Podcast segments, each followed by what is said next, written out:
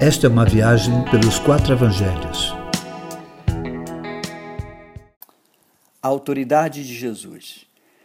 Jesus chega a Cafarnaum e no sábado vai à sinagoga ensinar. Os que o ouviram ali ficaram maravilhados com seu ensino, pois o fazia de modo bem diferente dos outros mestres. Jesus ensinava com autoridade. Não eram gritos como se vê hoje. Não era imposição de obediência. Não se tratava de argumentos filosóficos ou mesmo teológicos. A sua autoridade adivinha da coerência de vida. Ele falava do que vivia, ao contrário dos escribas da lei. Mesmo depois de ouvirem Jesus, é certo que continuaram ali alguns incrédulos da sua autoridade. Então acontece um fato sobrenatural que deixou a maioria impressionada. Um homem possesso de espírito imundo grita: O que queres conosco, Jesus de Nazaré? Vieste para nos destruir? Sei quem tu és, o Santo de Deus.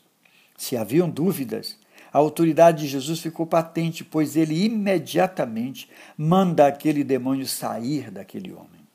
Satanás e seus demônios reconhecem a autoridade de Jesus. Ele não demonstrou autoridade brincando com o demônio, mas simplesmente mandou que calasse e saísse daquele homem. Hoje, supostos demônios têm microfone nas mãos e se tornam astros no espetáculo de alguns lugares de culto. Os homens que presenciaram este momento ficaram ainda mais maravilhados e perguntavam: que é isto? Que nova doutrina é essa?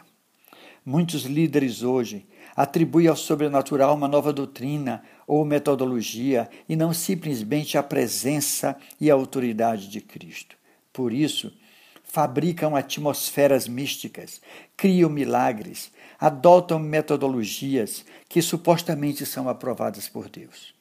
Tudo isso para criarem autoridade sobre si mesmo.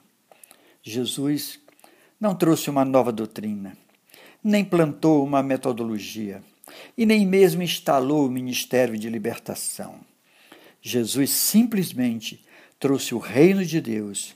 Ele mesmo anunciara: É chegado o reino de Deus entre vós.